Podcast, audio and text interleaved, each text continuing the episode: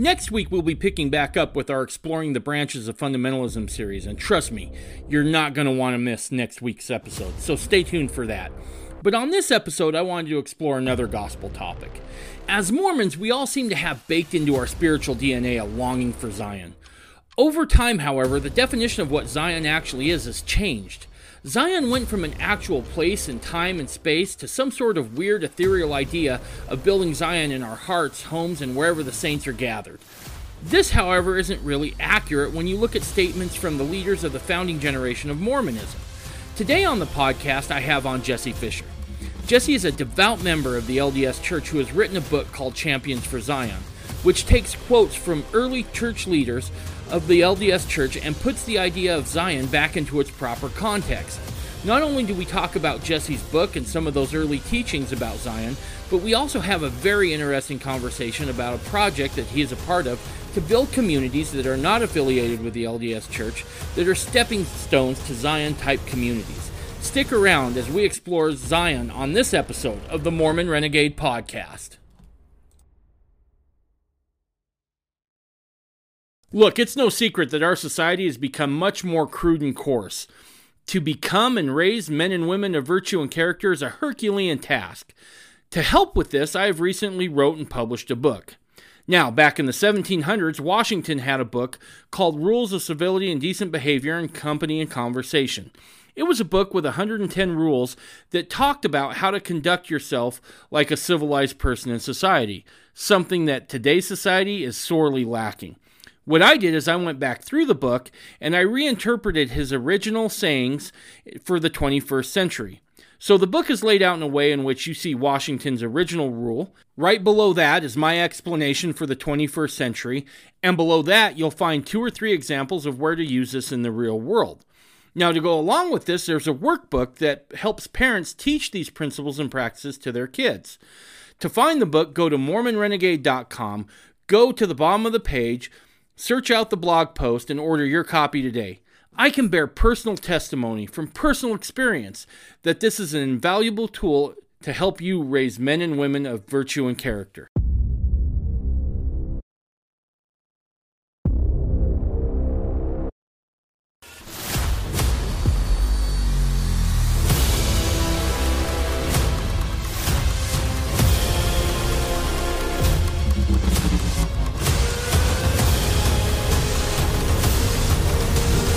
You're listening to the Mormon Renegade Podcast.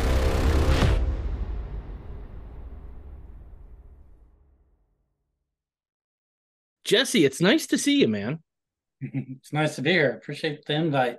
So I gotta tell you, I get I get quite a few people who reach out to me and say, oh you need to have so and so on the phone on the program or you need to have this guy on the program and and i always take those really seriously but the ones i take super seriously are when i get people telling me that multiple times about one person and your name came up like twice in two weeks and i'm like okay this is i, I better reach out here i better i better do my due diligence on this so awesome. as as Mormons, I, I think we all have kind of built within our I don't know theological DNA, if you will, this this yearning for Zion a little bit.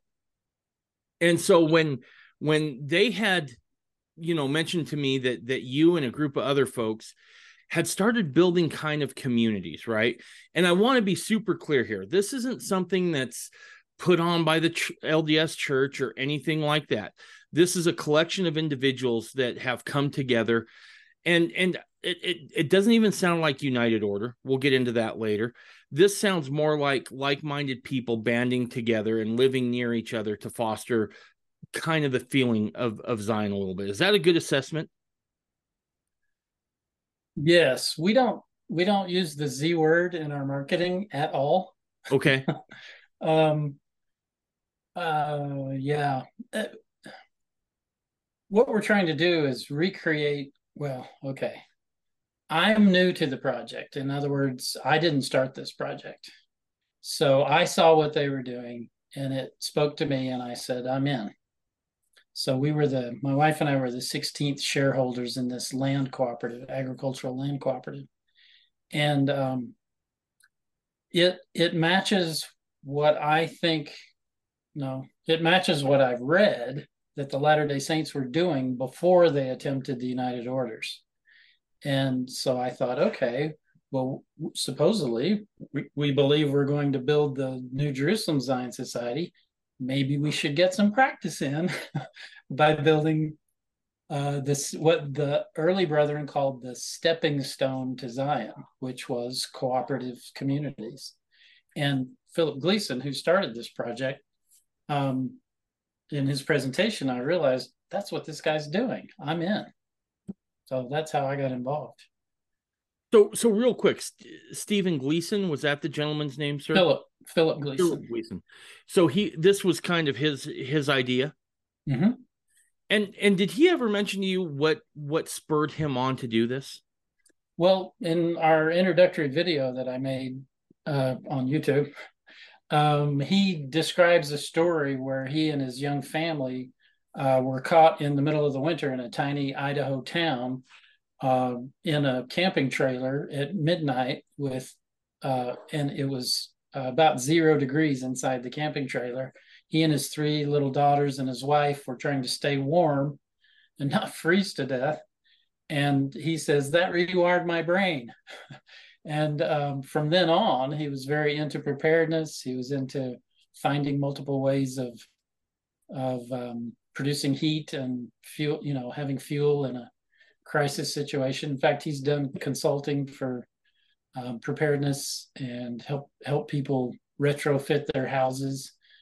Um, he's uh, done commercial and residential real estate for or construction for I believe thirty or forty years.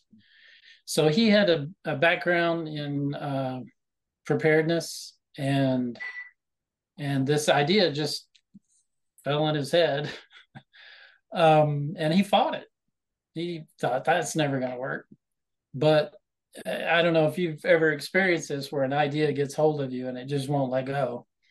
And that's what happened to Philip. Yeah. See?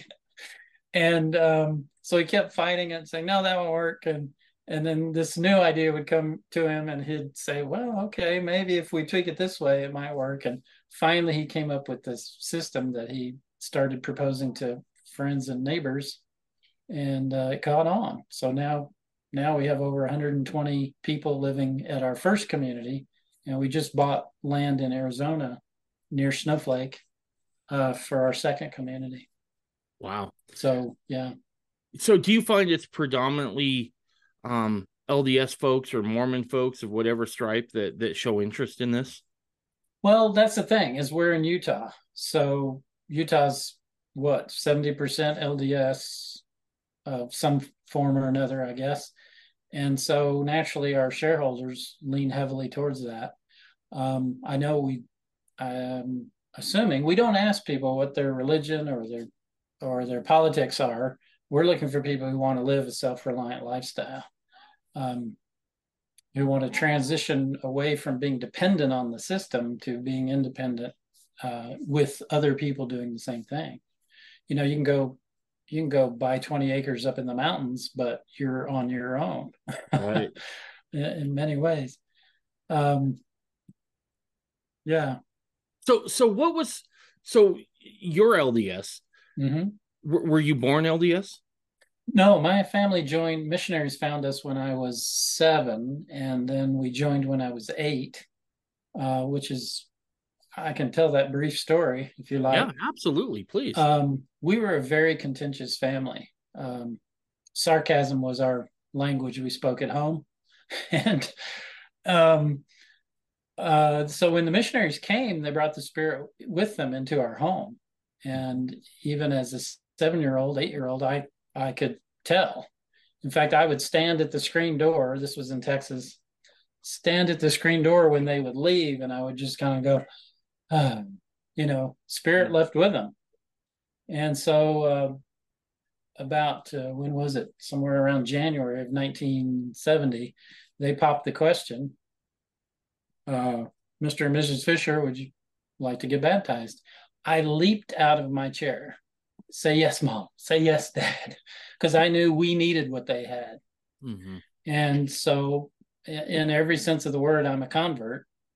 And um, that's actually created some problems for me because uh, we don't seem to believe all the doctrines we teach. Right. Did I say that out loud? Yeah. One of which is the concept of Zion, which I've been absolutely fascinated with since I was a kid. How'd you get fascinated in that? Right. Of all the things, because like I'm a convert as well. I was I was a convert to the LDS church, right? And then mm-hmm. and then became a fundamentalist. But in like there's the the one thing about Mormonism, and I've said this before, it's unlike any church I can think of, right? You're not just showing up on Sunday, no matter what stripe you are, right? Whether that's mm-hmm. LDS, because you have callings there and you have callings as a fundamentalist. It's not enough to show up on Sunday, shake a few hands, throw a couple bucks in the collection plate, and then go home. doesn't work, right? This you have to do something. Like I remember when I was learning about Mormonism and you know, it's like you're getting in your wagon and you're going somewhere and you're going to do something. And then you find out it's, you know, you really start putting the pieces together and it's in the old West. And you're like, okay, that's kind of straight up gangster, right? I mean, that's some tough as nails stuff that, that just gets to you. But also there's, there's a whole range of doctrine in there from, you know, it's unique in the sense that uh, Mormonism, to, to my knowledge, is, is the only theology in which uh, you can't get to where you want to be, which is exaltation by yourself, right? So now you have this theological family dynamic, right? And then you you can branch off and study, you know, LDS history, which is rich and fascinating. And then, you know, like you said, there's there's Zion. So so what was it that you think that pulled you in that direction? Well, it's um I remember it very clearly. Actually, the family, there were two families that fellowshipped us when we joined the church. Uh, Mark Benson, Ezra T's son. Really? And and then this other family, I can't remember their names. I should ask my sister. She'll probably remember. Um, they were hardcore John Birchers. Okay. And so uh, they had given us uh, a, a, copy of None Dare Call It Conspiracy, and it was sitting on our bookshelf. It's a great book. So when I was about, I figure I was about 10 and I read that book. Okay. And it strongly affected me. The, the idea that there were people who were willing to sacrifice other people's freedoms for their own power, gain, and glory just really burned me. And I even offered to God, I'll, I'll be happy to go assassinate, you know, John Kennedy or uh, Ted Kennedy if you want me to, but he didn't, thank goodness. And uh, and so you know that really affected me to to realize that I can't trust the media, I can't trust newspapers or TV. Uh, I can only trust God. Um, I can trust the scriptures. I can trust our church leaders. Um, and then and then I married a fellow from Salt Lake when I was, I believe I was 15. And um, she gave me a book at that time when she got married called uh, Added Upon. It's a novel that was written in 1898, I believe, by a fellow by the name of Nephi Anderson. And obviously he's LDS. And um, in that book, the main character gives the king of Poland a tour of the New Jerusalem Zion Society. So I had I had the society that None Dare Call It Conspiracy said we were headed towards. And then I compared that with the New Jerusalem Zion Society, and I said,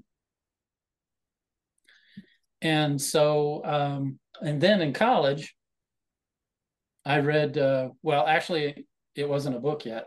Um, Hugh Nibley's Approaching Zion mm-hmm. was just a set of talks, mm-hmm. script or uh, what do you call them uh, articles. Yep. And i read several of those and it just it just i realized that i had forgotten zion and had been pulled into babylon uh, with all its attractions right? I was going to be a success. I was going to you know get rich and then help the church. Right. a lot of people i know a lot of people uh, use that excuse. Anyway so reading hugh nibley just really rocked my world and i said okay I got to take this seriously. So since then, I've been uh, reading just about everything I can get my hands on regarding Zion and how, uh, and again, the idea of shouldn't we be preparing for it? uh, you know, every every time I got asked to teach Elders Quorum, guess what I taught about? Right. I talk I taught about Zion. For 40 years I've been doing that and I just see glazed over eyes in the in the group. And I just think how are we going to do this if we don't move in that direction? And so um so I've been looking my entire adult life for more Zion-like ways of organizing society. Zion isn't like you say. Zion is a culture. It's a it's a civilization, um, or Mormonism, if you will, and um, I got a cough drop in my mouth. Oh no, you're just fine. Um, let's see, where was I? So Zion is a society, it's a civilization. So it's going to have its own unique education system. It's going to have its own unique governmental system. It's going to have its own unique economic system. What could those look like? What would be um, an interim step?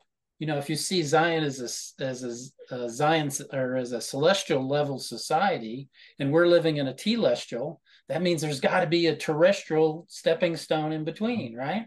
Right. So what does that look like? And how can we start why wait? right.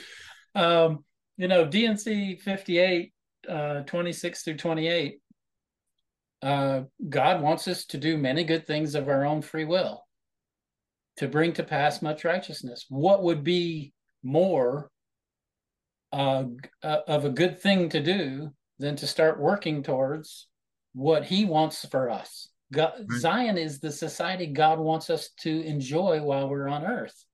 So why are we so dedicated to sustaining and building Babylon? It's, yeah. It just baffles me. No. Anyway, so I think that's a good question. I think that's one I want to explore later. But but you said you talked about that stepping stone. And just this last week, me and my family took a trip. Uh, went to, went to North Dakota first to see my daughter and my grandchildren, and then I was like, let's. Why we're here? We're not. I mean, we're not horribly far from Nauvoo. Why don't we just swing out there and we'll go to Adam-ondi-Ahman and and then we went. You know, we went to Carthage and and far west and Liberty, but here's what I came to understand about Nauvoo. Right as I was there, and I think Nauvoo was actually a step back. I think they tried the United Order thing there in Missouri. And eh, first off, obviously, there were some mistakes made, but also you had the persecutions. And in Nauvoo, you you seem to almost start to get that that middle step as you were talking about, because I kind of asked some of the folks around there. I was like, okay, so explain the the economics to me.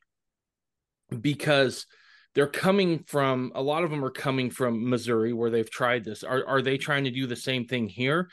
And it was more of one of those things where it was that stepping stone, right? Where they're saying, well, we were still they were still exchanging scrip, but the difference was is that it was all centered around the community. So you went out of your way to make sure that someone could get something from within the community.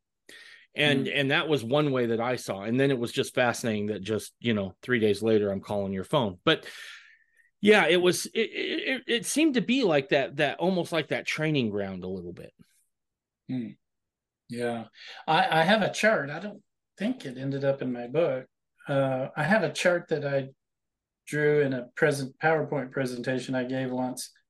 Um that showed that the the Joseph tried to bring us up to the celestial economics, and we couldn't handle it. So it dropped back down to telestial and and and and maybe even terrestrial, like you say. But Brigham definitely tried to get us mm-hmm. to the telestial level or terrestrial level, the middle level. And then I think he tried too soon to shift back up to the celestial level. So they only did the cooperatives for 10 years. And if you think about it, the Israelites were in the wilderness for 40 years waiting for the older generation to die off. He the saints live cooperative free enterprise for 10 years and then tried to get them to do uh, the United Order. And within a year or two, 90% of them failed. The, the mm. saints just weren't ready.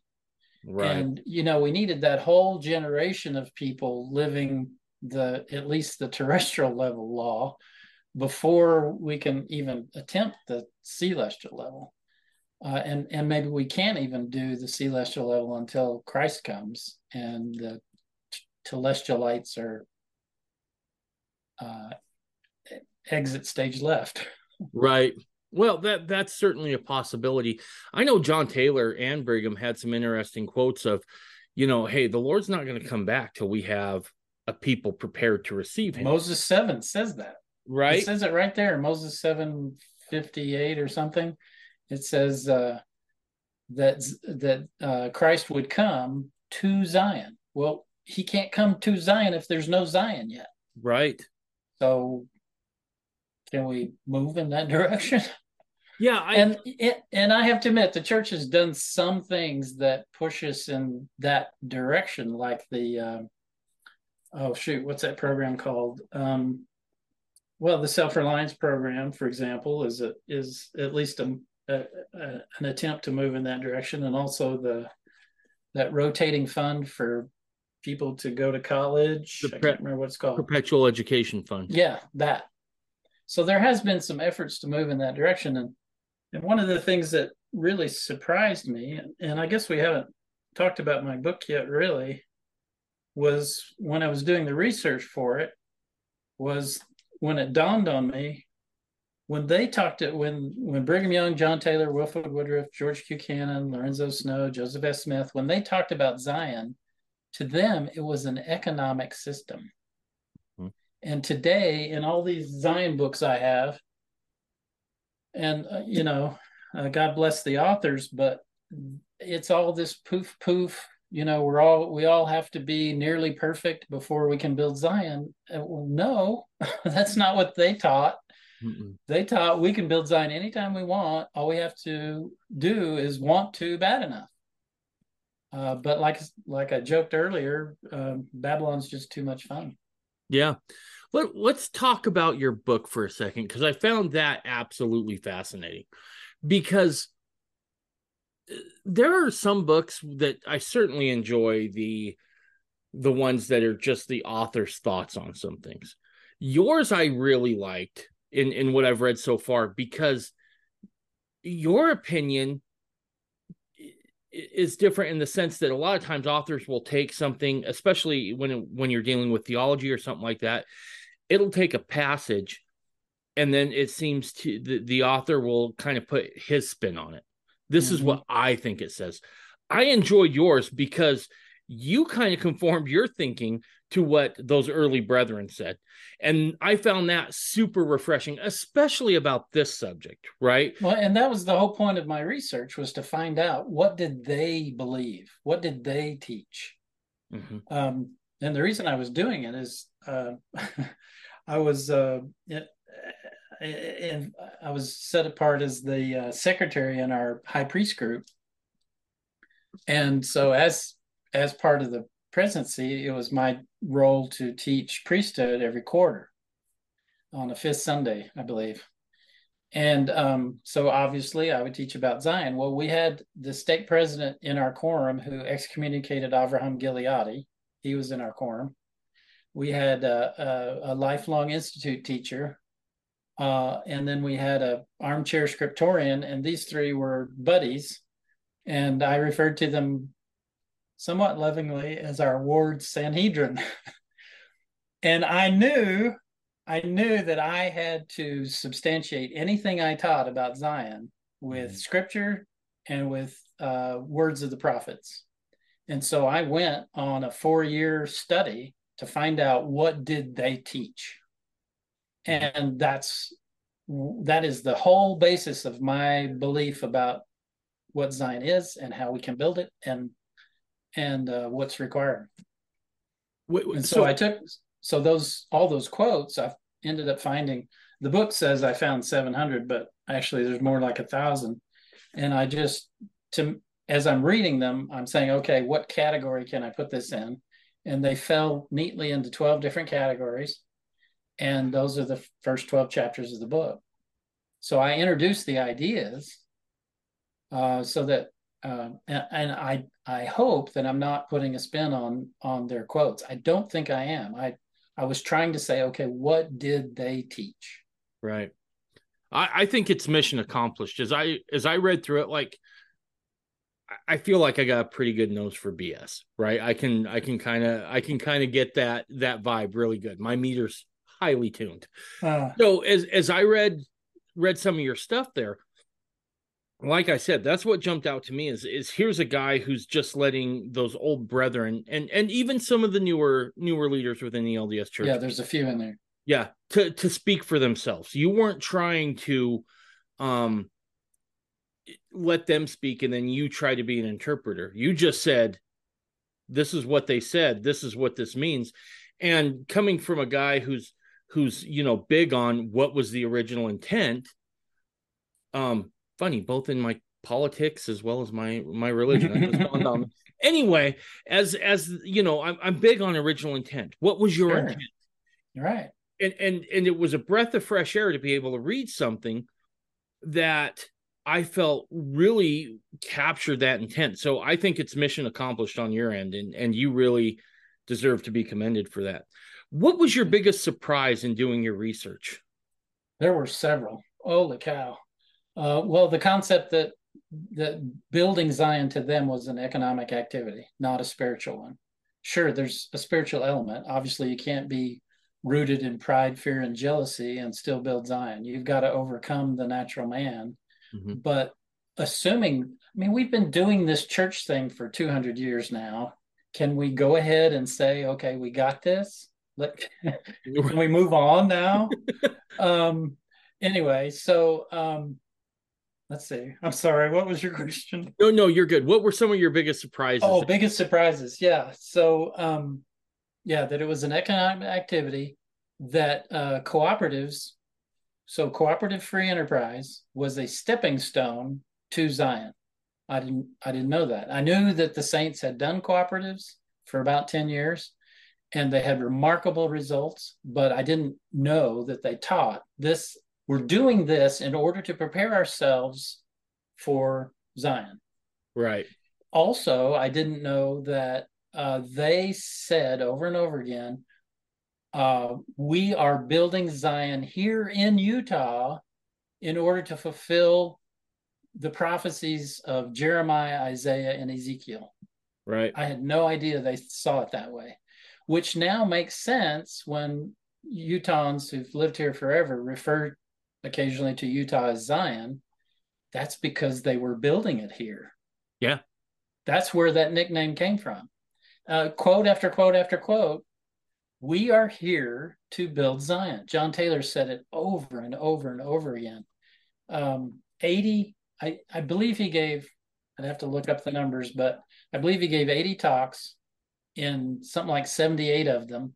He either said, We are building Zion like Enoch did, or he quoted Jeremiah 13, whatever it is. Uh, I will take one from a city and two from a family, and we shall build Zion. Or he just mentioned Zion in passing. That's that's a huge focus for. Uh, and Brigham Young talked about Zion even more than John Taylor did. Of course, he had longer to talk about it. So that was a big surprise. Another huge surprise was they taught that the point, the entire point of us being given the priesthood was to build Zion. Mm-hmm. And if you think about the covenants in the LDS temple, what's the last covenant? Right. What what does it build up to? Zion. Uh, of the of the covenants that we do in the in the endowment, what's it build up to? And and that became clear to me as I was reading all these quotes was that and, and and another thing, there were there were lots of things that really surprised me when I reading all this was that it was a central tenet of the church. You know, President Kimball came up with the three fold mission of the church: preach right. the gospel, redeem the dead, do missionary work, or uh, perfect saints. Uh, perfect saints. Thank you. Uh, that third one we don't have a program for, which is too bad. Um, so uh, in in reading all these quotes, no no one came out like President Kimball did and essentially branded the church with with the threefold mission, but they would talk about maybe five things. But building Zion was always in there. Right. So, and from what I gathered, it was central to what they were doing. It it was the gospel. They they to them it was uh, preach the gospel, gather the saints, build Zion, so that we can receive Christ. Yep. That was the mission of the church. And, and really, and, that gathering of the saints thing that's that's a Zion thing, right? I mean, you can't build a society without people. There. Without people. Yeah. And and so that's that's really just an extension of of of the mission of Zion, right? Is is to gather in Israel, gather in those who who feel that call, who the Lord has prepared. So let me ask you this. How is it then that we go from Zion because look, this isn't just unique to LDS folks. This this is also in fundamentalism as well a little bit. How is it we go from let's build Zion you know, like every talk is centered around that. This is what we're doing. This is what we're about. This is our mission statement. We're here to build this society. How do we go from that to where we are now, where it it, it sometimes feels like it's almost a compromise? Like, like it's it's one of those things we don't even put emphasis on much anymore, right? Yeah. Well, we'll say it, things like, "Let's just build Zion where we're at." How, how did we get there? There's a there's a quote in. I was just sitting down before the call and was reading the introduction of my book, and I think it's in there. Um, but there was a quote where once they stopped doing pursuing building Zion, oh, yeah, I think it was Leonard Arrington. So this book, Great Basin I highly Kingdom. recommend reading this book, Great Basin Kingdom by Leonard J. Arrington. It, when he first wrote it, it was classified as anti-Mormon because the church historian's office only had the two options. It's either right. pro-Mormon or it's anti-Mormon. Right. But it's definitely not anti-Mormon. Um, anyway, it's an economic history of the Latter-day Saints from 1830 to 1900 he makes it very clear that what happened was um,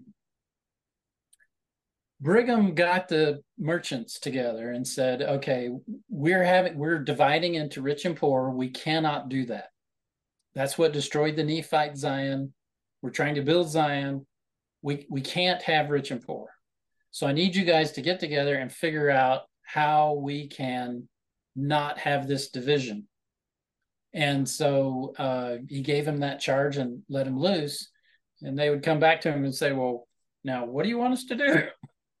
anyway, so he inv- he had invited, and th- this was the beginning of uh, ZCMI, Zion's Cooperative Mercantile Institute, yep. which was patterned after what happened in uh, Brigham City.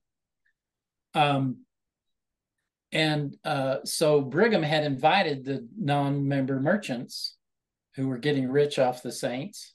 You know, they would bring in, uh, and the and the Mormon merchants were doing this too. They would bring in goods from back east and charge three, four, five hundred percent markup, and mm-hmm. it's just mm-hmm. draining the capital, as well as creating this rich and poor dichotomy among the saints. And uh, so so anyway, he invited those merchants to participate. Well, uh, and when they didn't, they just moved ahead without them. And the Saints were purchasing their goods through ZCMI and not through these merchants. So they were losing money hand over fist. Well, what did they do? Contacted the newspapers back east. Mm. They contacted the politicians back east. They contacted the, the uh, ministers back east and said, These crazy Mormons, oh my gosh, look what they're doing. They're in rebellion, blah, blah, blah, blah, blah, and riled them all up. And it was a combination between those three entities uh, that created essentially the Utah War. And the US government shut, literally shut down all the Zion building uh, mechanisms that they had put in place. And there were several. So that's that's how it ended. Uh, we basically, I mean, they they uh, the government took the, the government literally conquered the church, put us in bondage, essentially, right. forced us to participate in Babylon's economic system, and here we are. Um, uh, and which is interesting because President Nelson gave a talk uh, before he became uh, the president of the church. 13 times in his talk, he refers to the church as modern Israel. Well, I would argue that yes, we are modern Israel and we are in bondage in modern Babylon. Interesting. And uh, we're, and we're so used to it. Um, uh, Elder Stone, he's uh, was a member of the 70. I think he's passed away. Um, I believe it was him that gave the talk. He basically was talking about Las Vegas. He doesn't come out and say it, but you could tell uh, as a representative of Babylon. And he and his entire talk is fantastic. He says, you know, we have to build Zion, um, and uh, we're going to have to separate ourselves from Babylon to do that. We can't we can't live in this cocoon. He uses that term uh, that Babylon has created for us and build Zion. We we have to break out of that cultural cocoon and and build Zion uh, on our own. So that's yeah, that's how it ended. And so it it was, was, a kind of one of those end. things. Yeah. It was one of those things. If you can't beat them, join them, sort of a thing. Yeah, that's what we did. Yeah. That's fascinating. Now, let me ask you this, and then we're going to dive in a little bit more deeper on maybe some principles around Zion itself, and then I want to focus maybe on the the communities that that you're participating in. But one of the things that I have seen lately, because as a Mormon podcaster, albeit a fundamentalist one, but a Mormon podcaster nonetheless, I kind of like to keep my thumb on the pulse of all things Mormon, right? And some of the stuff that I've seen over the last few years that has really given me significant pause is some of the kids coming out of BYU today seem to have this notion that um, United Order in Zion was nothing more than communism with a theological bent. And to me, that that scares me to death. Because look, I'll be honest with you, communism on its own is a horror show enough. But if you mix communism with some sort of weird theology, then you can now do some things that that I'll be quite honest with you, Lenin could only fantasize about, and Right, Marx could right. only fantasize about. Right. Can can you show the the distinctions between Zion and and the United Order and communism? Sure. Yeah. Uh, compulsion. Right. One word, compulsion. Um, you know, God obviously highly values uh, freedom of choice, and um, communism, in practice, has always been authoritarian dictatorship.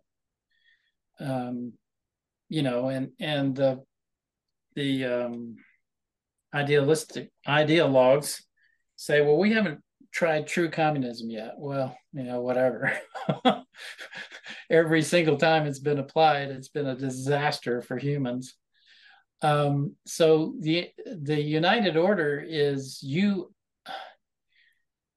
One of the things that I gathered from doing this research, I'm kind of going around the barn to answer your question, No, you're good. and and I'll probably forget your question by the time I get around the barn.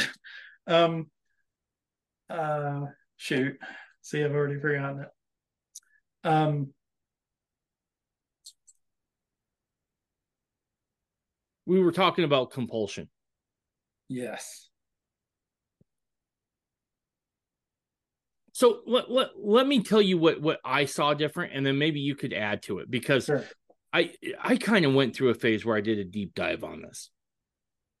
And I went to the scriptures. I went to the Doctrine and Covenants. I can't remember for the life of me what section it was. You could probably quote it for me. But the the what I was noticing was is that property was still respected there, right? And so as as I looked at the D&C and then I read a few accounts, what what it sounds like is like you desired to enter the order you went in and you spoke with the bishop before anything ever happened. You said, you know, this is this I, I want to enter. This is what I have to consecrate. And then you and the bishop would have this conversation where he's like, okay, how much do you need? How much does, you know, let's talk about your family needs, these sorts of things. You consecrated your stuff, and then you actually received a deed for a plot of land. And then going forward, you could add upon that. And the, the only stipulation was is that then you donated the surplus, you consecrated the surplus to the bishop's storehouse. And then that that allowed allowed you to to continue to go and if you ever desired to leave you got to leave with that deed or sell the property or and keep the proceeds or whatever so when when i hear kids say things like you know it's just communism with with you know righteous communism if you will i'm like ooh that that spooks me a little bit i get a little freaked out let's let's not go there kiddos this, is a can of worms you don't want to open property rights were still respected. Yeah. Free agency was still respected. Did yeah. I miss anything anywhere there? No, no. well, there there's also the little element of it wasn't just land you got back. the land you got back was to grow your own food. But what you also got back was the tools of your trade. I mean, if you were a mm-hmm. carpenter, you know, he wouldn't give your carpenter tools to some other guy who doesn't know how to use them. He'd give them back to you, right? Right. So and and the beauty of that system is that your motivation is supposed to be out of love so as a as a uh, uh, as a furniture maker it would bring me huge joy to make your daughter as a wedding gift a beautiful chest of drawers and i would make it beautiful it would be a masterpiece can you buy a masterpiece in our market today no, no. Chest of drawers master. No, it falls apart. You, you pull the drawer out and the whole thing collapses. Piece of trash. So, in my view, when we're motivated out of love uh, for our fellow man in our community, we're we're going to do the best we can for them uh, in blessing their lives with our talents. To me, that's Zion. Um, yeah, a society based on love of God and love of your fellow man. Yeah. Two great commandments. And, yeah. Uh, yeah. Oh, I'm sorry. I didn't mean to cut you off. Go ahead. Well, I, I did want to go back to, uh, I finally remembered what it was that uh, I was going to say. Okay. Uh, you asked about the communism and united order. One of the things I gathered out of the, out of doing all this research for this book was that communism talks about the redistribution of wealth. Socialism and communism talk about that. Okay, that's not what Brigham and his apostles were about. They were about the redirection of wealth's power, not redistribution. Mm. We're not dividing everybody's goods up. Uh, every Mormon I've ever talked to who brings up the law of consecration says, Oh, yeah, we're going to push in all our stuff and divide it up. No, that's not what the law of consecration is. Sorry. Eh.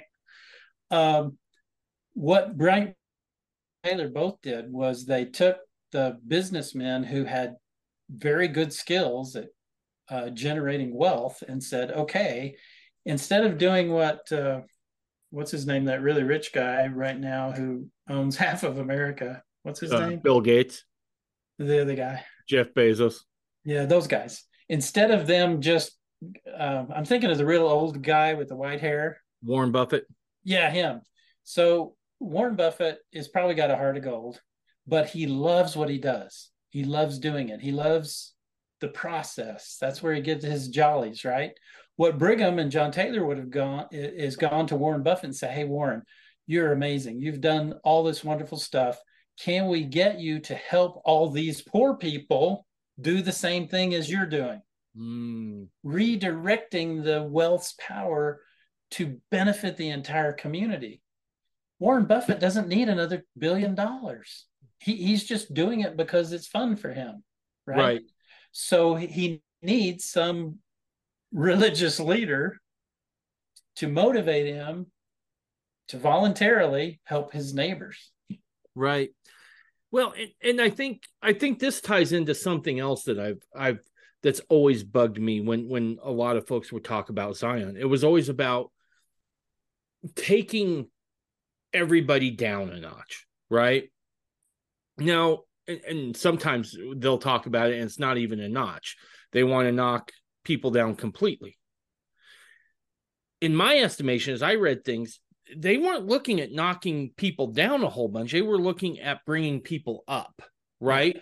Yeah. And this this idea that that um well let, let me put it this way we tend to look at wealth and the the game out there that that babylonian system as um a pie and there's only so many ways that pie can be divided right scarcity mentality exactly i think what what the united order law of consecration zion was all about was no no no no that stuff is endless we can we can make this work you know we can grow exponentially and and there doesn't have to be a scarcity. So as he's talking about bringing people up, there's not a scarcity mentality involved in it, right? It's there's plenty here. It's it's not a matter of plenty. It's just a matter of do we want to do this? Bad it, enough to to make it happen. Is is that a misconception on my part? No. Well, yeah, I share that opinion. Okay. Okay. And, yeah. And yeah. and you're look, I always say I get people on here way smarter than me, so I'm going to default to you on a lot of this. So, so and, and it's not hard to do. So that uh, gives me a wide range of, of options for guests. But you're, um, yeah. So so yeah, I'm going to default to you on that because this has been your area of expertise, right? Well, I've read a lot. So let, let me ask you this because I think this is important too. Because, like I said, we're, we're right now in, in this place of just build Zion within your own homes, right? Maybe in your wards, and if you're really lucky, even your stake, right? Well, we have no clue what that means. But we have no clue what that means. No. So how do we? And again, as a convert, I was fired up about this stuff, man. I was mm-hmm. like, "Here we go." Um, how do we? How do we motivate? members no matter you know what branch of mormonism they are in this process right? How do we get people fired up to want to put their hands to it and and dig into this? Well, every, I I know it feels like I'm just trying to plug my book, but every time oh. I sit down with this book, I wrote this like four or five years ago, and every once in a while I, I'll just sit down and start reading it, and I go, "Holy crap, we are missing the boat." Yeah, I just read these quotes, and they were bound and determined to build an Enoch style Zion society here in Utah.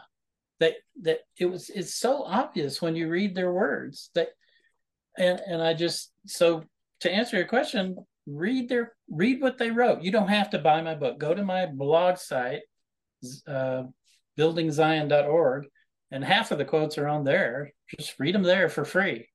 Um, Hey, hey, hang tight a second. You want to read the book. Everybody should read the book. Whatever. so no, no, no. I, I, I agree with you. In some sense, I feel like sometimes, you know, as Mormons, we've lost the vision, right? I we believe we have. We've lost the vision. We're we, we're, yeah. we're content now with Babylon with Babylon, right? And yeah. and and we think that you know maybe some of the church church service we offer or you know our tithing is enough, but it's really not. I mean that's that's just scratching the surface, right? For if you want to build Zion, you you've got to want something a little more. Yeah, I think so. And and I think, I so. think some as as people we're always looking down the road for answers right the answers are in front of us well sometimes they're behind us right sometimes we got to turn around we got to read and we got to do a little bit of study as a surveyor i've always said you have an initial point of beginning and let's say you're off a half a degree in two feet you'll never see it but if you're off half a degree over a mile well that's compounding error. Mm-hmm. And and sometimes I feel like we we had our good starting point and we started down and maybe we got off, you know, 30 feet away by a quarter degree. Now we're off a half. Now all of a sudden we're way off. And and sometimes it takes looking back to see that course correction, which I think is the genius of your book because it, it's just not your opinions. You're going back to the old guard saying, okay, what did they have to say about this? Yeah, yeah. Yeah, and I and I don't I don't seriously I don't fault the leadership of the church. Mhm. Um, you know, God hasn't told me to fix it, so I'm not gonna. I'm not even gonna try. it's Right. not my job. um, um, I was just hoping, hey, let's review the past. Let's review what they taught and maybe think about. I, I honestly, I thought maybe 20 years, 30 years, 40 years after I die, this will be taken seriously among the saints. M- my hope was I, I'm going to do this life work and hopefully it'll do some good uh, in the future. That that was my hope. Um, yeah, we'll see. Well, I, I think you've done a great work there in that book. I think it's super helpful. So let me ask you this. We've kind of defined Zion a little bit. What what was it that made you and, and I'm always curious about this because because I have a story similar with this podcast. What was it that that motivated you to write a book? Right? Because a lot of us have have those things we love to study about, but we never take the initiative to go and actually write a book about it. What Yeah. was it? What what was your inspiration for writing that book? What what what motivated you to do that? Um, well, YouTube. I I actually so as I was gathering these quotes, it started falling neatly into 12 categories. You know, I I used to teach years ago, taught classes on how to use Excel spreadsheets. So I naturally am using Excel, a new tab for every category, right? And then I subcategorized them within that tab. And um, so I had this huge spreadsheet uh, with all these quotes, uh, color coded, the whole deal. And um, and then I just by chance saw a video on YouTube how to write a book in an hour or something like that. 10 easy steps or whatever it was. And and the guy said um you know what um what are the main points you want people to go away with? Well i said well i've already got the 12 categories. There they are. There's the first 12 chapters. And um so i thought gosh i, I really could write a book. So it was just just the suggestion by some guy on youtube that i happened to run across his video and i thought ah i'll do that. So i did. You're way more obedient than I am. I thought, I thought doing this podcast for a good a good solid I uh, in all honesty it was probably only 3 or 4 days but it felt like forever as I argued with the Lord. I'm like, you got the wrong guy. You need to go find somebody else. And I re- I remember coming home with the microphone and the laptop, and my wife's like, "What's that for?" And I'm like, "Oh, let me tell you." And she's like, "Oh, you're you- "Well, she this was her exact quote, Jesse. She just looked at me sweetly as she always does, and she goes." Well, you've had dumber ideas, and then just left it at that. So, I mean, that's that's kind of how too yeah, exactly. That's how I got in, did this. But this episode of the podcast is brought to you by DeseretFlag.com. I've said this before and I really mean it. Mormonism isn't just a religion, it's a culture. As such, it has its own vernacular and practices, but also its own symbols. And those symbols become even more important and prominent when you look back into our history. Perhaps one of the most recognizable symbols of Mormonism is the Deseret flag. This is the flag that I use as cover art in this podcast. This was also used for a good chunk of time during the pioneer era in Utah. Now, today we have people who want to replace the existing Utah flag with some other progressive monstrosity. Well, I think it's damn past time that we start pushing back here a little bit in Utah. Our friends at Defending Utah are here to help you with that. Now, if you go to DeseretFlag.com, you can now purchase your own Deseret State flag. It's time here that we start making ourselves known and join the resistance against those who seek to rewrite our state's history.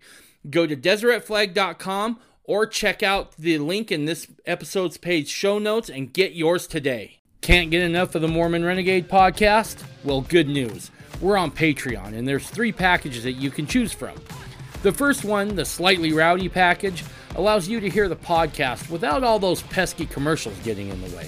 For those who want a slightly more in depth experience, there's the Stirring It Up package, where you can hear ad free audio, ad free video, and transcripts. Finally, for those who want to go full renegade, That package is available too, where you can get everything in the previous two packages, plus an extra show where myself and Ben Winfield break down the news of the day from a very Mormon point of view. You will also get exclusive access to Renegade Chat, and on there you'll be able to talk to others about the show or whatever topics are on your mind. Go to Patreon today and get your exclusive content. All right. So at, at what point in your life did you did you find out about this cooperative, this land cooperative?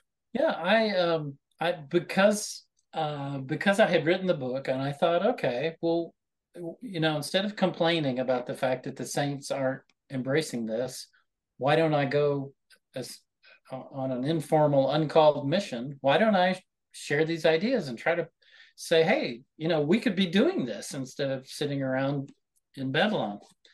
And um, so I built a website, uh, zionbuilders.org. It's still up. I'm taking it down. I should probably go back and look at it.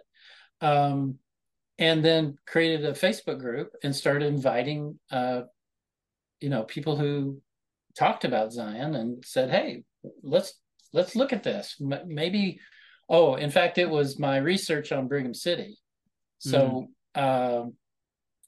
When I was reading about Brigham City, maybe I should talk about this a little. Yeah. Um, Brigham City was amazing. Uh, Brigham Young asked John or uh, Wilford Woodruff, no, Lorenzo Snow.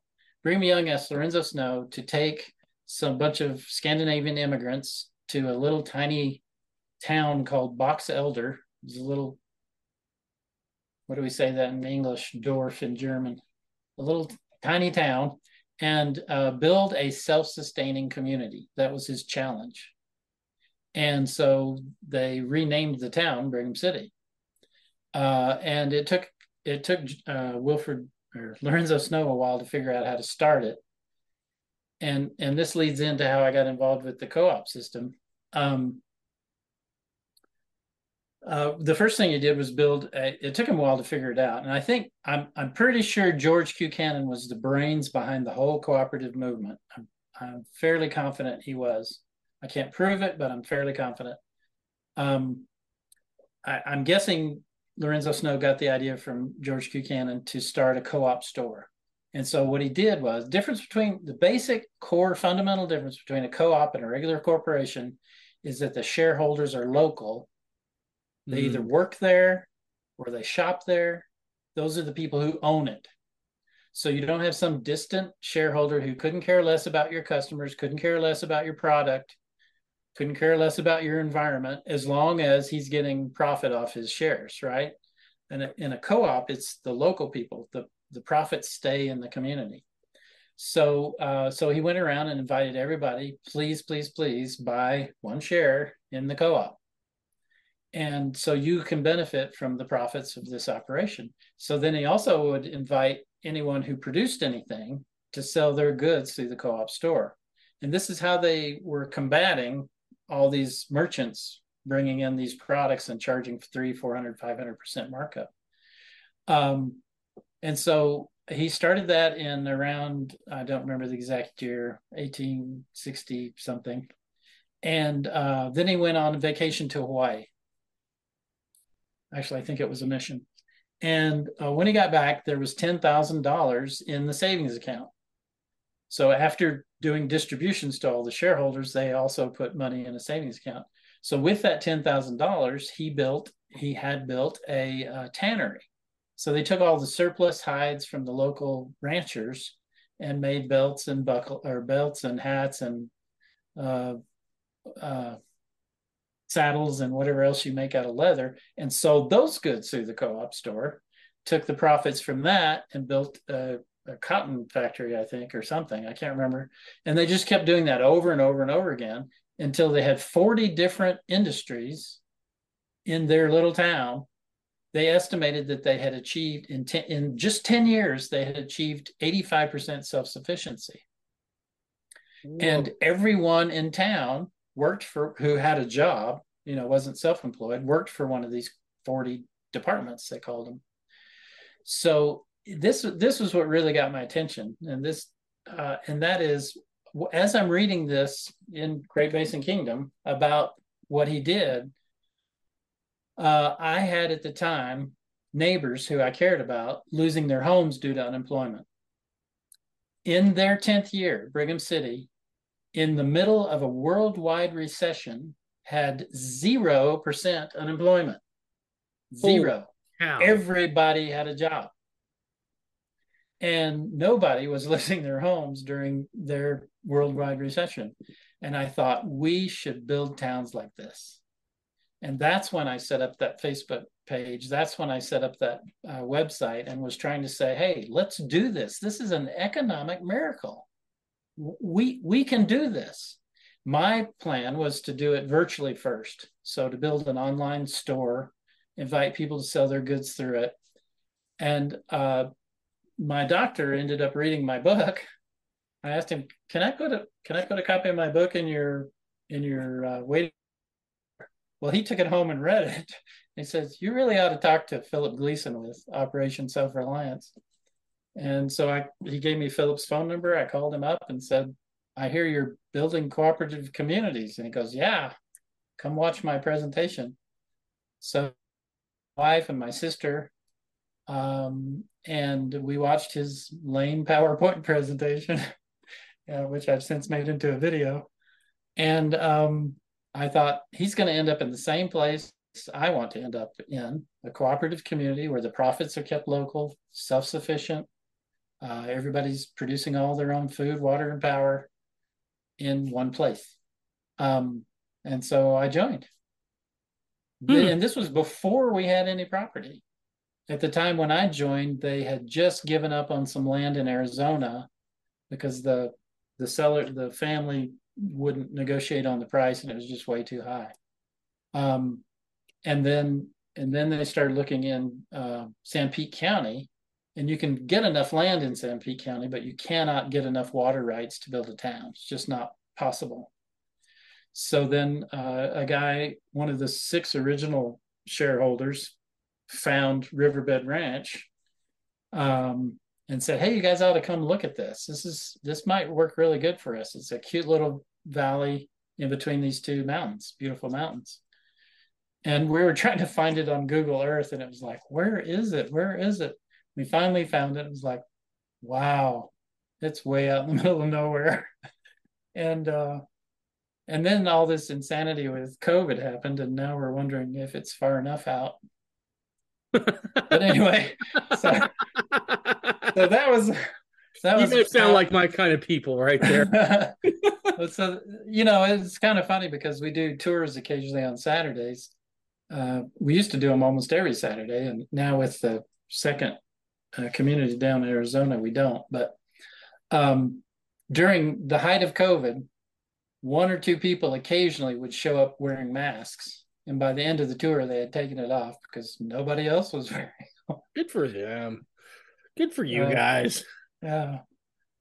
So, so, anyway. so is that community?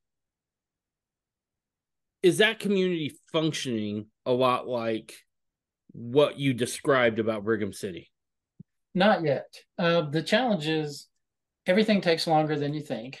So we do have uh, at least somewhere around 120 people living there full time but the vast majority are focused on getting their infrastructure in place their house their barn their greenhouse their septic their solar their water well their water system their greenhouse getting all that in place that's a lot of effort mm-hmm. so only i think there are only two maybe three homes that are finished mine will be finished this month i think phillips uh, he already got his move-in permit from the county whatever that's called occupancy uh, permit.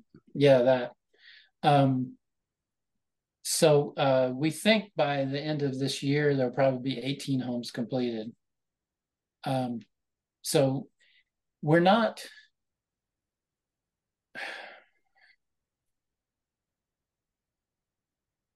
I, I want to cut our shareholders a ton of slack. We're humans. Um, the vast are uh, nose to the grindstone, make it happen, get it done. There are some that I, I, I'm guessing, I don't know, out of fear, are freaking out and causing all sorts of drama, which is which is sad and frustrating, but you, you got to have compassion for them because you know maybe they bit off more than they can chew. Mm-hmm. Um, um, anyway, so the cooperative store is not in place yet. I mean, we sell gasoline and diesel, but that's all. Um, because you know we all have the idea is we're going to build this wall out of bricks, and those bricks are independent, self-sustaining homesteads. So we don't have them all built yet. So we're not ready to move to the next step to organize as cooperatives, uh, you know, sub co-ops we call them, to do the the co-op store, to do the K-12 school, to do you know all the social stuff that that every community needs. Uh, we do encourage everyone to have their own home-based business so that we can have a real live economy. Mm-hmm. Um, you know, we do have an electrician. We've got among our shareholders, we've got some a, a huge breadth and depth of skills. You know, we've got a dentist, a doctor, a couple of nurses, a um, couple of midwives, three three babies, I think, two or three babies have been born out there. That's already. awesome. So it it's a going concern, but no, we're we're not mature yet. We're we're still, you know, a little sprout in the in the garden. right. Um, and and I have I have great anticipation for where where we can go once all the homesteads are built out and self-sustaining. Well, At that point, we'll be unstoppable. It, well, it sounds like that that it's still full full steam ahead. I mean, the, the one in Utah doesn't sound like it's up and functional yet, but you guys are already starting one in Arizona. Yeah, well, Phillips, um, how old is he now? 73, 72? I can't remember. Um, and he's kind of anxious to get the plan is to build five of these communities and network them together. So we're essentially building an i i, assume the nsa is listening. We're, we're essentially building an alternative economy uh, from the ground up. And to and to do that we're building five communities and those five communities are going to trade with each other eventually you know. And we're just barely starting on getting the second one going Phillips, like I say, 70 something. He's kind of anxious to get all five of them going before he gets too old to do it. Does that make sense? Absolutely. So, yeah. yeah. But I think you're hitting on something that I believe personally is vitally important. And it's something I've actually talked about on the podcast before. And again, the, the answers lie behind us. Is I I've had the contention for a long time. Mormonism might be the first and perhaps the most successful counterculture in American history. We need to go back to that because as I look around and I see the the the econom- economics of today, they don't make sense, right? Like at this point, I think we're trading with with with monopoly money. Um, I think that you know we're we're one ba- black swan event away from utter collapse right? It's just the truth of it. And and and, and this isn't unique. This has no. happened with every world power that's ever been in the last several thousand years. They all rise, they get prosperous, they become the dominant world power economically, and then they collapse. Every civilization has done it. This one's going to too. Yeah, and and this idea of a of a counter, you know, of a, a parallel economy, right? Is going to be so important. Um, and and it sounds like because even if if a collapse doesn't happen, a currency reset, let's say we go to a digital dollar, something like that. Look, I, I don't know if you can tell here, but I really like to eat. And the first time somebody says you've had your allotment of cheeseburgers for the month, That's I'm right. going to go ballistic. That's so, right. I mean, at some point this just makes sense right? There's there's two or three different scenarios that i think are probably inevitable that that there's going to need to be a system like this in place. So let me ask you this. How how big do you do, does philip think that uh that these communities will be? Does he say okay this is the max number of people we can have in one community before we need to start another one well from the research he did uh he came up with the understanding there was some somebody did some research and they said if you're going to have a community last for more than one generation you know the united states has a bunch of intentional communities but it's all leftover hippies and college kids. Well you don't have babies. You, there's no there's not going to be a next generation in those Right. communities because there's nobody having kids. So uh, uh, the research he read said you need at least 200 families to have an intergenerational community so a community that will last for generations Gotcha. so uh, riverbed ranch had enough room for 250 families uh, Costler Cove in Arizona, I'm hoping we can squeeze 200 in there. Um, it's actually bigger property, but there's a bunch of rocky areas that won't work for co-ops. One one of the things uh, about uh, one of the things that uh, goes on that list of things that surprised me when I did the research was that they taught over and over again, early LDS leaders, that Babylon, and they referred to the American economy as Babylon, Babylon will fall and we have to become self sustaining. Mhm. That, they taught that over and over again. And, uh, you know, I could read a dozen quotes right here in the in this chapter, uh, chapter nine, I believe it is. Uh, Ba- Babylon's going to fall. We have to become. We have to produce all our own clothes. We have to produce everything, and that was the push to be self-sustaining. And um, so once we build these five communities, they can specialize if they want to or whatever. You know, it's free country, uh, but they'll be can be trading with each other, and also then within uh, within their own community as well. I I have I have hope that uh, that the Saints will pull through and do it. I I'm afraid that between here and there, it's going to be very rough Mhm. um, for us all. Uh, surprise me at all.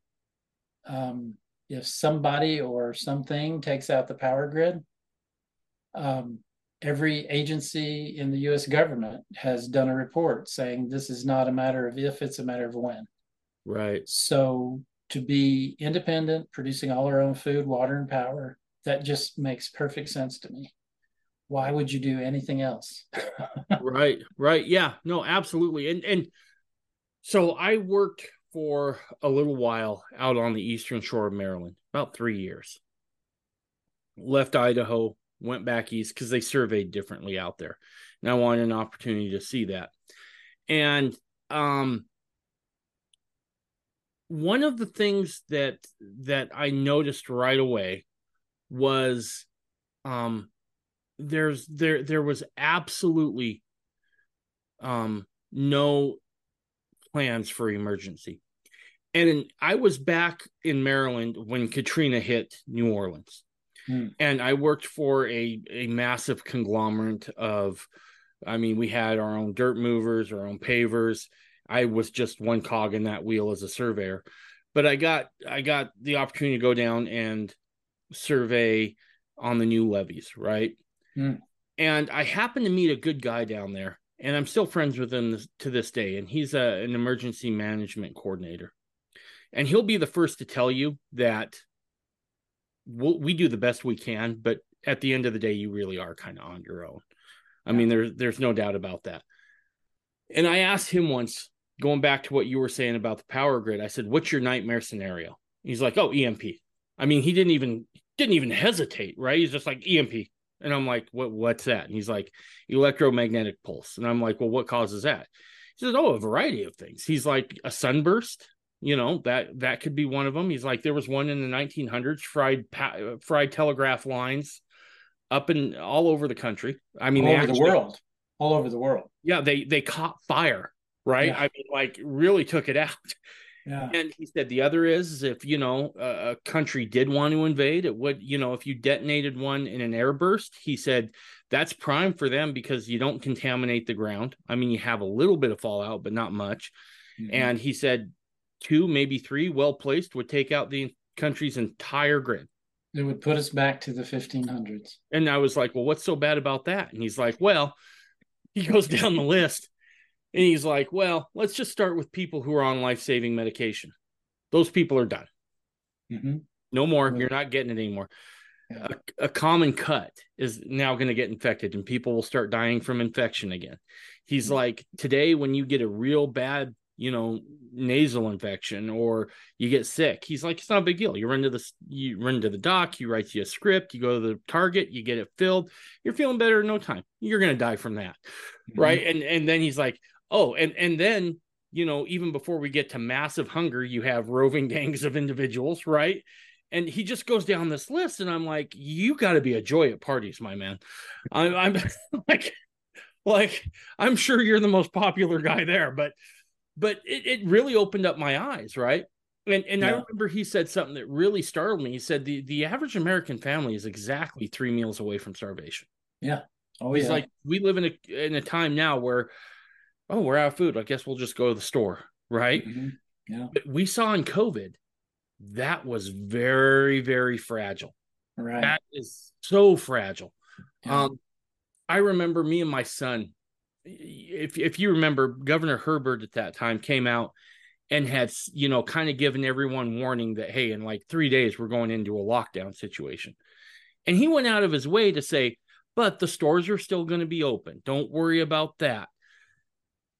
And so my son, who who was in college at the time, um, him and his wife and his granddaughter came to live with us because his business just knew what it meant, right? And said, "We're gonna we're gonna lay off because we're non-essential." So lay off, and and he's like, "Dad, I think I'm just gonna have to go be a surveyor." And I'm like, "You shut your dirty mouth. Just just we got a downstairs apartment. You guys can live in that, and you know just stay in school." And so he, they came to live with us, and uh, and this was just a couple days before lockdown hit, and I was like, it was him and I were up talking into the I want to say it was like eleven thirty at night, and he's like, "How do you think people are faring in this?" And I'm like, "I don't know." I was like, "It's Utah, right? I mean, they got to be doing the." The, the LDS church has been talking for years about food storage. I'm sure, uh, you know, it's fine. We got to be better than everybody else. And he goes, Why don't we just he's like, You want to go to Winco? It's like, sure, let's go to Winco, right? So at like midnight, we go to Winco. And dude, it was it it honestly shook me. And and I had a lot of empathy for people. Mm-hmm. Because as I'm in there, the sh- for the first time in my life, the shelves are bare. Right? And people are grabbing food the second it hits the floor, even before it's out of the box, off the pallet. They're just waiting for the truck to come in and they're grabbing food as quick as they can. And Yeah. the fear was so palpable at 12:30 in the morning in Orem, Utah. And I was like and and this was a little startling too. I remember I remember the message just came that, you know, maybe we as a people have failed here. Yeah. Maybe maybe this was gut check time. Maybe this was a good test to see Yeah. where you're at. Yeah. And and I I can't agree with you more that, that at some point something's going to happen and we want to be in a position to where we can be as self-sufficient as possible. Yeah. And and my argument is A, we should be moving in the direction of building Zion, but B, somebody has to survive to Yes. build it. Somebody has to build the New Jerusalem. It's not going to build itself. um, so somebody has to survive between here and there. Yeah, absolutely. Um, you know, it and and with all this um the way things are going with um well like China's um social credit system. yeah. I, I literally read with my own eyes on this very screen an article in a finance journal saying uh, China's credit system, uh, social credit system, is going to roll out worldwide. Be sure to invest in this company, this company, this co- big list of companies that you need to invest in so that you can make money off the world tyranny. Cool. uh, yay. That's the worst Uh, timeshare ever. Let's just get yeah. that out of the way. So so clearly the movement is in that direction. We're we're going to essentially enslave the entire world using the internet or some form of the internet. Uh, it just makes perfect sense to me. You know, Revelation 18, I believe it's 18, talks about the mark of the beast. You can't buy or sell, those are economic activities. You can't buy or sell unless you have the mark. Well, if I'm growing my own food, producing my own electricity, have my own well, what do I need with a mark? Right. right. What do I need that for? Right. So, anyway, Let me ask you this in setting these up, what has been the biggest obstacle?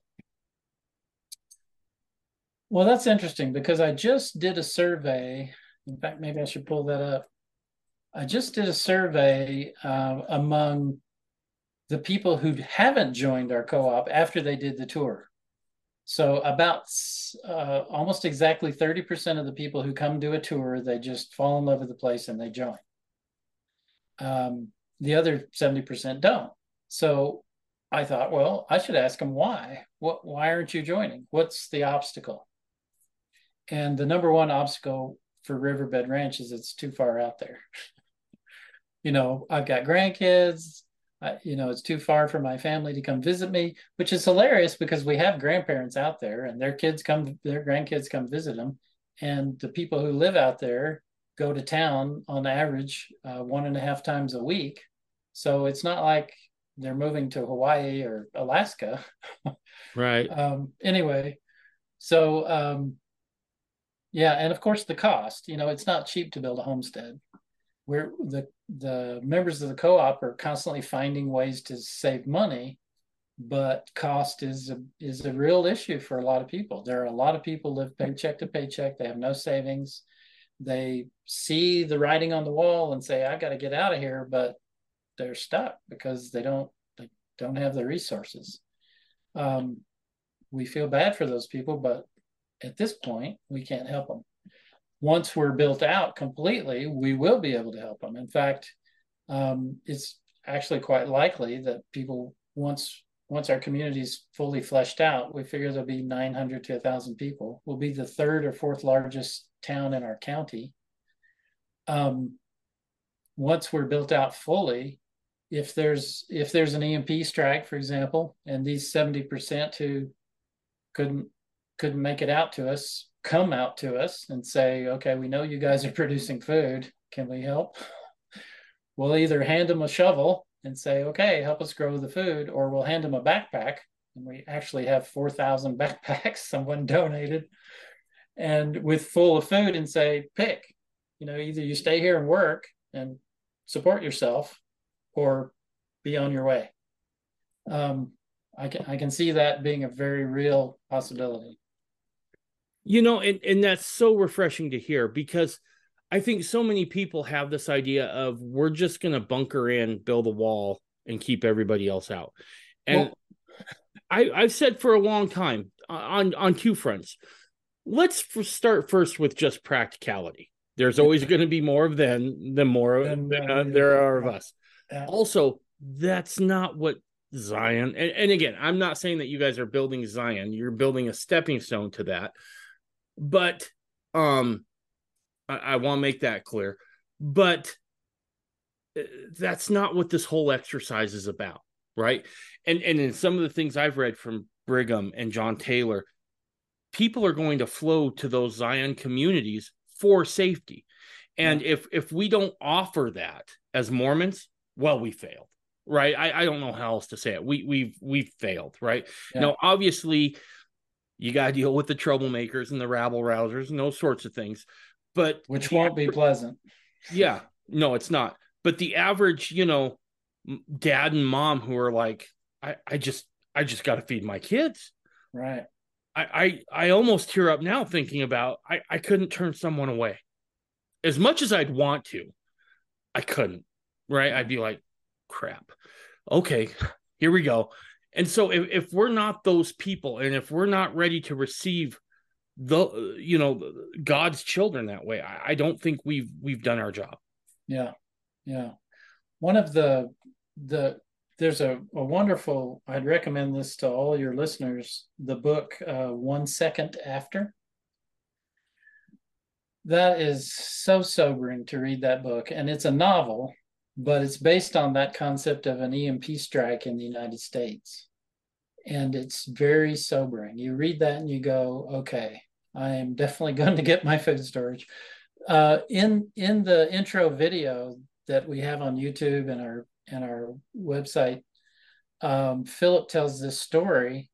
Uh, you know, after he and his family had to deal with freezing cold uh, in their trailer, uh, he got on this uh, kick to do food storage. So it took him multiple years. He finally, uh, you know, and he had more kids, so he had to get more and more food storage. He finally had two years supply, and he, when he realized, okay, I'm done, I've got it. He laid down in bed trying to go to sleep, and this little voice in the back of his head goes, "Okay, what are you going to do if the crisis lasts two weeks longer than your food storage. I, I ask everyone who has food storage that same question What are you going to do if mm. the crisis lasts two weeks longer? Well, you obviously have to be producing food. You have to be producing food. You've got to get good at it, and that takes practice. So don't wait until the crisis hits to start your garden, to plant your grapevines, to plant your fruit trees. That's just foolishness. Yeah. What what have you had to to do uh, let me rephrase this. Has the government been impeded you guys in any way? Yes, um I don't think it was malicious necessarily. It just, you know, this is different. This is a different system. There are co-op. Over a million Americans own their land or their house through a co-op. It's not unusual. It's just it's not customary. Customary is a developer comes in, builds a bunch of uh, rickety houses and sells them all, and he's gone, and you never hear from him again. We're doing something completely different. Um, and so, and gratefully, Philip had gobs of experience dealing with bureaucrats, government employees. And so he you know, slowly uh, uh, acclimated them to what we were doing. And um, uh, short story. I, I, don't want to forget the other story, so I'm going to write it down here. No, you're um, good. Uh, the first, I believe it was three or four families that took their house plans into the county to get them approved. You know, you have to pay the county money to approve your plans. I love that anyway, uh, the first three or four, they approved him, no problem. The next guy goes in and they said, Well, we've changed our mind. We've decided that you guys mm. either need to put in sprinkler systems in all your homes or you need a volunteer fire department. So we're not going to approve your plans until you get one of those. Well, two days later, we had 12 people show up for the fire department training, volunteer fire department training. Nice. And now we have now we have our own volunteer fire department. We have two trucks. The county loves us because we're out in the middle of nowhere. They can't get there fast enough if there's a crisis. We can. Right. So anyway, so that's one story. So we so the so the county fire department loves us uh, now. Uh, the other story I want to tell you, we uh, so we bought so w- with the land came 2,854 and a half acre feet of water rights, which is worth more than we paid for the land. Um, so we had the water rights. Uh, we had the property in our name. We owned the land. We owned the water rights. We went to the state water rights division. Uh, we worked with a water engineer. Uh, he approved our plan. We started drilling wells. We got uh, nine wells drilled and then apparently his boss saw what we were doing. And I'm guessing, so in the previous year, Utah hadn't drilled 250 wells. We were talking about drilling 250 wells in one space, one setting, right? right? So I think that kind of freaked out the the head of the water rights division, and she didn't want to be in charge of the division during a drought. and drilling 250 wells. Th- that's my guess. Right. Every, every time, so she shut us down for a year. Couldn't drill any wells for a year. We'd already drilled nine, and then they said stop. so in that year, she kept giving us these ex- excuses, reasons that made absolutely no logical sense to us. Um, and finally, finally, Philip gave up on being diplomatic and hired a water rights attorney. And magically, the water rights division was all smiles and helpfulness. Huh, weird. So you only so the lesson there is if you want justice in America, you just have to pay for it. Yeah. Yeah, that's Yeah, I, I you know, I tend to agree with Ronald Reagan and what he said that that some of the most frightening words in all the English languages is I'm here from the government and I'm here to help. So I, I, I truly believe that. And and look, as a surveyor, we deal all the time with with public with with those with those you know uh, municipalities and those those government agencies. It's a nightmare. It's a hassle. And so I was curious how you guys were faring in that because I could only imagine that somewhere there was some bureaucrat licking his chops, like, oh no, these people aren't going to do this. They're they're bucking the system. How how do you guys intend on governing the community? Is this something that that you know just comes with like some CC&Rs some covenants conditions and restrictions with like other land use you know like a subdivision or something like that? Or is there like a, a community meeting? Do you guys elect like a mayor or anything like that? What how, how do you foresee this community being governed? Um the, the fact that you're asking me that question tells me that Babylon is rubbed off on your worldview. Probably. Yep. You're assuming that we need a government. Okay. You're speaking Why would we need language. one? The county has plenty of laws. The state has plenty of laws. The country has plenty of laws. Why do we need more laws? Perfect. No, that's good. so the co-op, which is a business, I have to remind some of our shareholders of that. It's not a government. It's not your daddy. right. It's a business. We run it. We're supposed to be running it like a business. We elect board members, and the board members are responsible for. That's how co-ops work nationwide, worldwide. That's how co-ops work. So it's not a government. Uh, so they're, you know, if somebody wants to use co-op property or co-op assets, then that issue needs to be brought to the board. Okay. Um, we're not all on the same page with that yet. Um, we're hoping that eventually everybody's going to get it. right. Um, most of most of our shareholders, I think, get it. But yeah, let me let me ask this question because I think this is super important as well how is it then that that you guys are making sure that that the people that are coming out there to live have the same values and principles you do? Because uh, a, a, lot of times this sort of lifestyle seems appealing on the surface to a lot of people but when you get into the nitty gritty and they start having to put in the work or the money or any of those other things then things become a little more convoluted and they may reach for that government lever a little bit more Yes. Because it, it makes things easier on their end.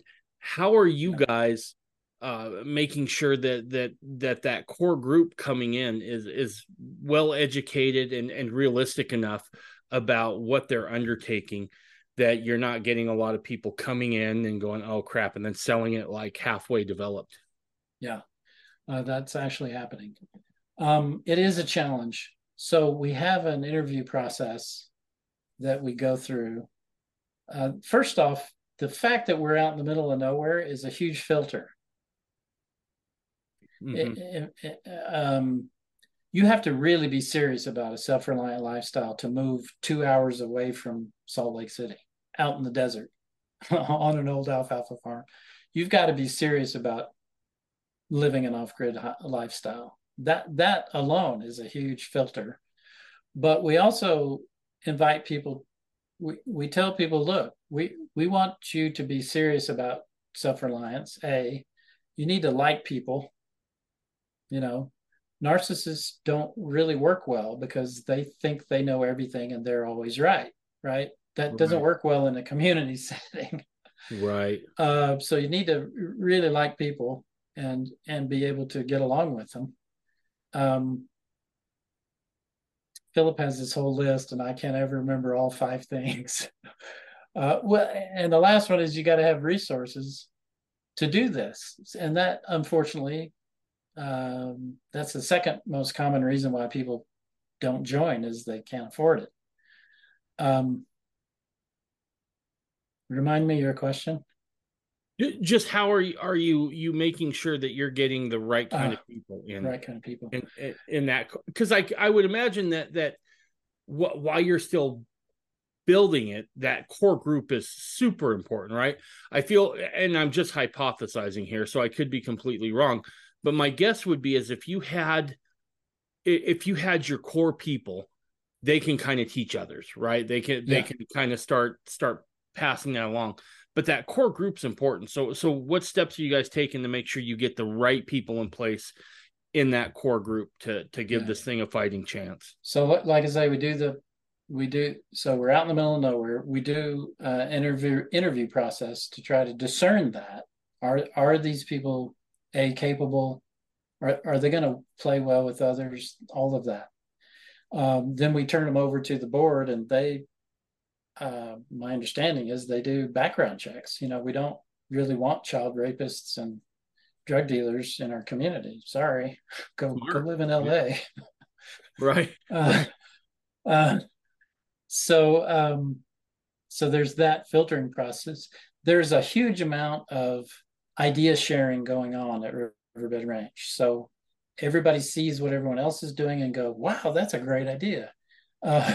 I, I'm going to take that and I'm going to tweak it over here, which is what I did with Philip's house plan.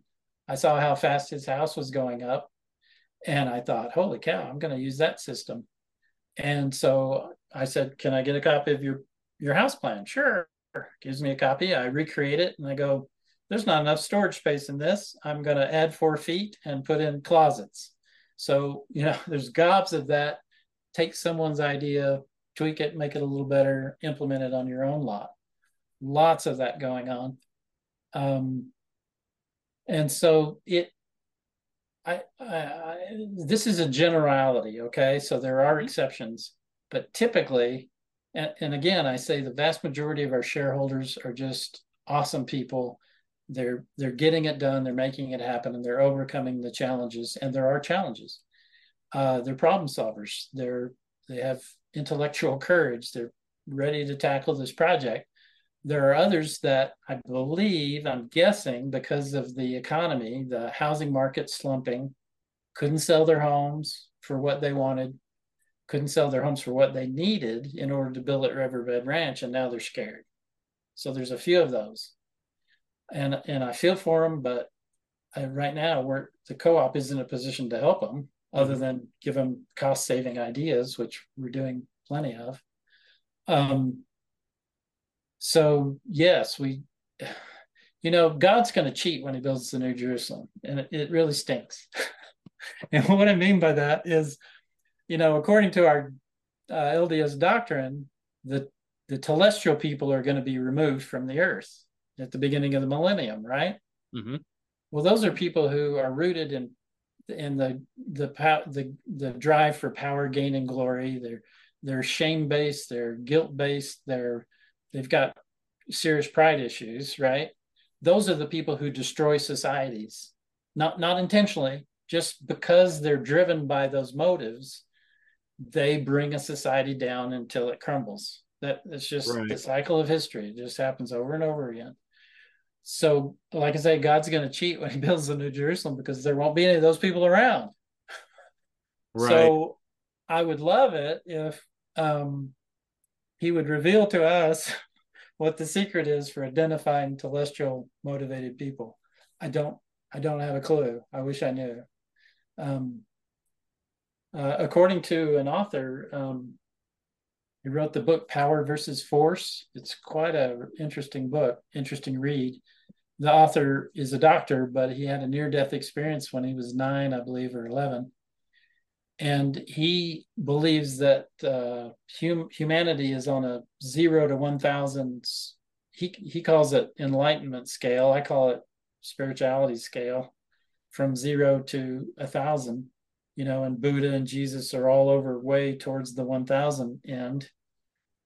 But he says 70, he's estimating 70 something percent of mankind operate on the lower end of that scale. Mhm. And the best motivation they can come up with is pride. You know, I'm better than you because I have more blank, whatever goes Okay. in that blank, right? That's pride. And so if 70, 70, 72% of the human population are telestial people, it's a challenge. It's a challenge to find the right people to build a community like this. Right. Right. And and I'm in charge of doing that. And it's a challenge. I'll bet you it is. I'll bet you it is. You can only hope that you're, you know, at least for me, I know if I was in charge of something like that, I'd be like, oh, I hope, I hope I'm in tune today. yeah, no kidding. So, no kidding. is there is there anything that I missed? Anything I, that that you think me or the listeners should know here before we wrap up? Well, I guess it's important to reiterate that yes, I, I'm what I call a Zionist with a T in there, not a Zionist, but a Ziontist. I study Zion in order to implement the principles of Zion. That's my whole focus. So I'm a Ziontist. Philip Gleason is not. Riverbed Ranch, you know, Operation Self Reliance, Gosler Cove in Arizona, the next community probably in Idaho. That's not what that's not his stated purpose. He's trying to provide a pathway for people to achieve self-reliance in a safe environment where they can raise food and raise kids on an intergenerational basis. Right. Um, so don't your audience don't assume that just because I'm a Zionist that this whole project is about building Zion. To me, it's just the best possible thing I could be engaged in right now Fantastic. If as a stepping stone to where I want to be. absolutely awesome. All right, man. Uh, if someone wants to get your book, where where can they go to find that? Amazon, just Amazon? search for Champions for Zion or Jesse Fisher and Zion. Um, I also just wrote a book. Now, this might be of interest. It's an ebook, uh, 87 pages, might be of interest to your audience. Not everybody can afford to do what we're doing. So I wrote an ebook with gobs of ideas, and it's called Your Matrix Exit Plan. So, in other words, it, the ebook is to help you create your exit plan to get out of the matrix. Okay. Okay. And it goes through all sorts of uh, uh, uh, ideas and opportunities to to extract yourself from Babylon, from the matrix of dependency, I call it. And uh, that's at matrixexitplan.com. Okay. And then if anyone wanted to reach out and find out about Riverbed Ranch, how do they do that? Uh, I'd probably go to riverbed-ranch.com. Okay. and uh, there's a couple of videos there on uh, on the menu. There's a video tab. Click on that. Watch the intro. The I, I label it there the backstory video. That's Philip's story, and then he leads into the Academy of Self Reliance, which is our educational nonprofit, and then he talks about Riverbed Ranch. The same principles apply to Arizona and our future towns, the other three that we end up building. So I definitely watched that video first and uh, they can contact me through the website. Perfect. Dude, you're the man. We've gone almost two hours now, and you, you're you're awesome. I appreciate it. Do me a favor. Can can we have another conversation? Maybe either about the other book or um the Sure. self reliance program, and and maybe even uh just keep us up to breast on how the, how that community is coming Sure. along. I want Yeah, to keep happy to. keep be tabs on this. All right, man. Hey, I really appreciate you coming on. Yeah, it was fun. Appreciate Hang the out. opportunity. Hang out for just a second. Bye, everybody.